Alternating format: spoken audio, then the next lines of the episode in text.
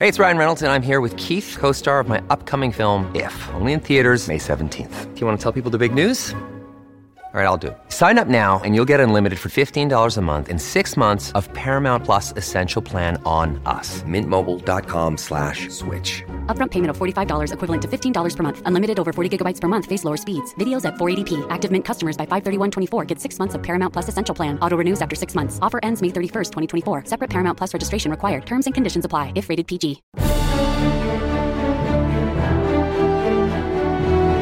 Fox News Podcasts presents the Bret Baier Podcast. Common Ground. There are a number of senators on the Republican side that continue to want to find common ground. We emphasize the conflict and, and controversy sells. And I think that's a problem because most Americans look at Washington and see something that's broken. Why don't we look for ways that we celebrate what this country is capable of doing? It's amazing what you can do when you get off social media and you start talking communicating with one another because there is common ground. With Fox News chief political anchor Bret Baier. It's time now for our Common Ground segment. Joining us tonight, Delaware Democratic Senator Chris Coons and North Dakota Republican Senator Kevin Cramer. Senators, thanks for being here. Thanks for having us. You all are working on something called the Prove It Act, which essentially does what, well, it proves it. What it does is it demonstrates what I think we already suspect, if not know, and that is that American businesses are put at a global disadvantage when other countries produce the same and manufacture the same products we do that are carbon intensive. What we want to do is prove that American industry is the cleanest industry in the world. So, you know, some stats on that. Total CO2 emissions in 2020, million metric tons. United States, uh, 4,258. China, uh, 10,081. If you look at this chart of annual emissions, China goes through the roof uh, in recent mm-hmm. years, Senator Coons. And obviously, this bill is a little bit pointed to- that way. Mm-hmm. So, my hope is that this will lay the foundation for us to better protect American manufacturing. Uh, we manufacture steel and aluminum, glass and cement here in the United States uh, in a low emissions way.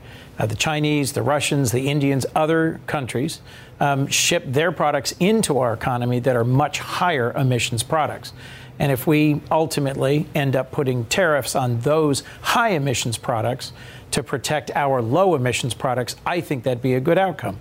But Kevin and I are partnering on an initial bill, the Prove It Act, that does the study to lay the scientific foundation for whether or not we might do that in the future. But don't you kind of know the answers? Yes, I think. I mean, yeah. you've got the top steel producing countries in 2022. China, overwhelmingly, we are actually on fourth in this list. Why not just say, okay, we kind of know the answer. Why don't we just increase the tariffs? Well, there's a couple of reasons for that. One is um, other countries will want to use the lack of evidence against us, and already do to some degree. We also have trading partners, particularly in Europe, that have carbon border adjustment mechanisms that have already done the study. We, they know where they stand, and our products sold into their markets, even our our allies, will run the, the risk of facing a tariff. So we need to have demonstrated the same evidence to, to Chris's point, so that if it comes down to that, um, we can again prove that we're at par, if not cleaner than they are. Are you all hopeful about U.S. China relations? Or are you skeptical? Are you worried? What, what's the sense? Senator Coons? There's lots of tension in our relationship. Um, we have a robust economic relationship. We are big trading partners. But in terms of national security, uh, protecting America's inventions and innovation, um, and frankly, some of the grievance that's come from decades of our good jobs being shipped uh, to China, uh, there's a lot of tensions in the relationship. I'm encouraged by the recent visits by Secretary Yellen, Secretary Blinken to China. It has taken it from an all time low point to at least reopening conversation. Uh, but frankly, we have very different systems.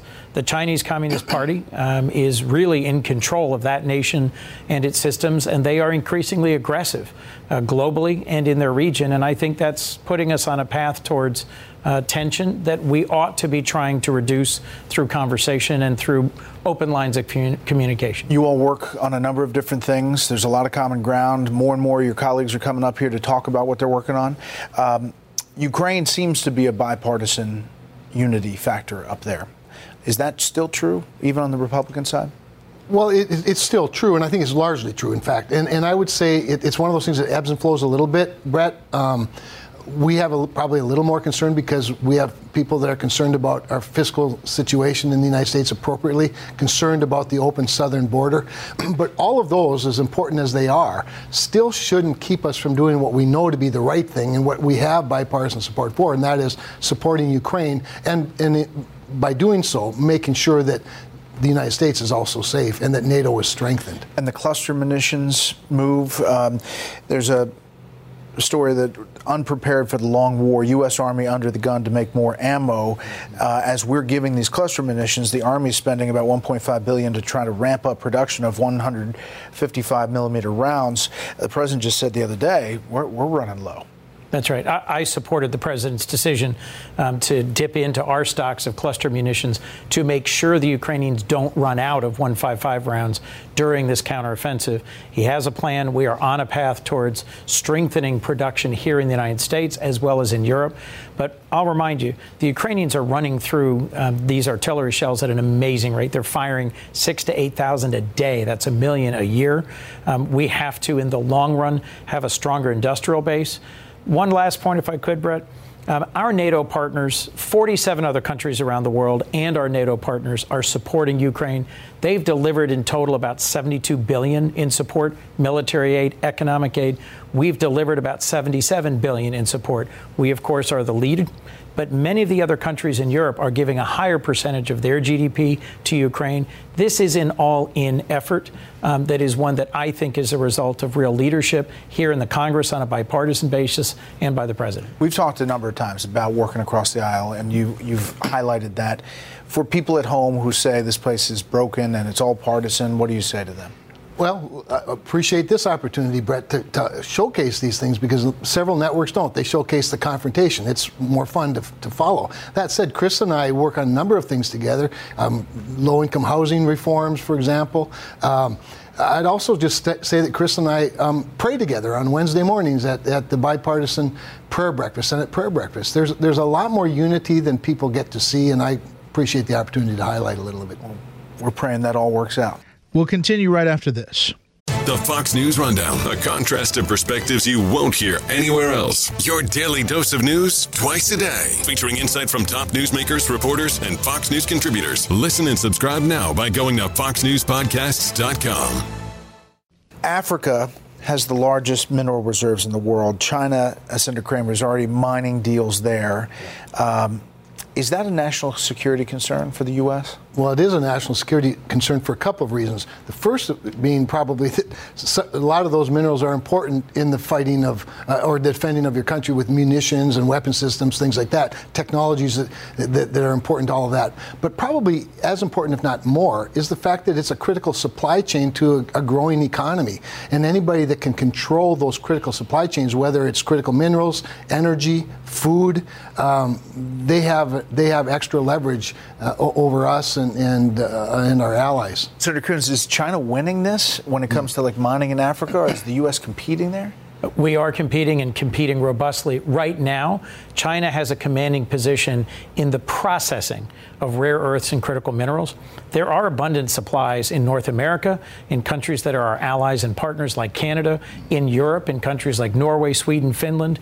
Uh, I recently was on a bipartisan trip with Senator Graham, Senator Menendez to visit Zambia, Botswana, South Africa, and the critical minerals that are available in Zambia and our relationship with Zambia was a key part of that trip and that conversation. I've supported the Development Finance Corporation, um, something President Trump signed into law, creating this new entity to help us compete with Chinese cheap finance to help make possible the development of new mines, developed to higher labor standards that can allow countries in Africa that want to partner with us to want to be part of our future supply chains to have that choice. It seems like China's made this bet that it's, it's kind of an existential mission on this mineral mm-hmm. effort. Mm-hmm. Yeah, I, I, would agree, but I think they've done the same with food. We've seen, you know, the, the, their attempts to buy up farmland and farm processing. North Dakota is a very good example, a recent example of that. And, uh, you know, they've been very clever in going after the things that are really, really, well, critical. And these supply chains are, are a major part of that. And we have to, we have opportunity now to respond, but we have to do it quickly. You wrote an op ed about um, environmental impact of Chinese manufacturing and China's rising emissions. Mm-hmm. Uh, how does mining and the production using these minerals create more pollution. Well, it, it, exactly right, because it's it's intense. So when we talk about the carbon intensity of producing something, it starts with the energy used to to mine things like minerals, or for that matter, any other fuel source, and then how that fuel source is used. But it, all of it is highly intensive pollution in China, and it's much less intensive in the United States and with other friends and, and allies. That, again, that gets back to the Prove It Act and why we want to demonstrate this advantage that that the polluters have over those of us. And, and the fact of the matter is, some people, particularly on my side of the aisle, they don't like the Prove It Act because they believe it leads to a domestic carbon tax. I think the evidence would lead to exactly the opposite. It'll demonstrate that our manufacturers and producers are already paying a carbon tax in compliance costs that our Chinese counterparts and other countries are not. On some of these mining projects, anecdotally, talking to ambassadors in these different countries, uh, Senator Coons, you know, they look at the money and they say it's tough to turn away from that, but the Chinese bring their own people mm-hmm. into the project. They're not using the local that's people. Right. And it, the, the, lack of skills transfer is one of the things that I hear uh, more African leaders and more African civil society leaders complain about than anything else. The Chinese are getting access to their natural resources, and Africans are not getting the skills, the equity, the opportunity that should come from development. If we step up our game and provide the financing and the partnership, I think you'll see most African countries would rather partner with the United States. Uh, but until recently, we just haven't been providing that opportunity. There is a new critical mineral strategy by the administration that's got bipartisan support using the Development Finance Corporation, in some countries, the Millennium Challenge Corporation that President Bush set up. These resources, these opportunities can help unlock the future for Africa, both human skills, human development, and uh, development of their natural resources. Senator Cramer, you're a member of the Armed Services Committee, and as hard as it is to believe, we're getting reports that China wants to mine on the moon. Right. And they're stepping up their outer space mining right. possibilities. Well, another reason why we should never leave uh, certain territories, whether it's uh, a poor country in Africa or, or the moon. And when we abandon areas, we leave them available to bad actors like China. And China steps in wherever they can, play by a different set of rules, if any rules at all.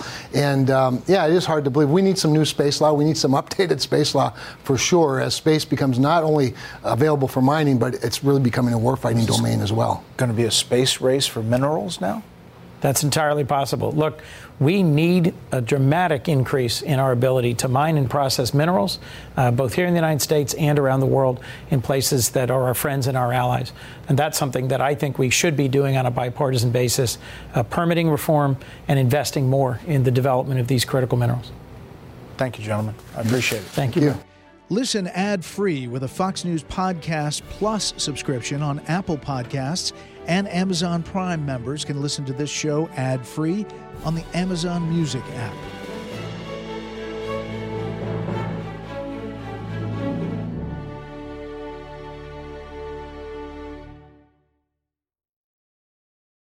Kudlow on Fox Business is now on the go for podcast fans. Get key interviews with the biggest business newsmakers of the day. The Kudlow podcast will be available on the go after the show every weekday at foxbusinesspodcasts.com or wherever you download your favorite podcasts.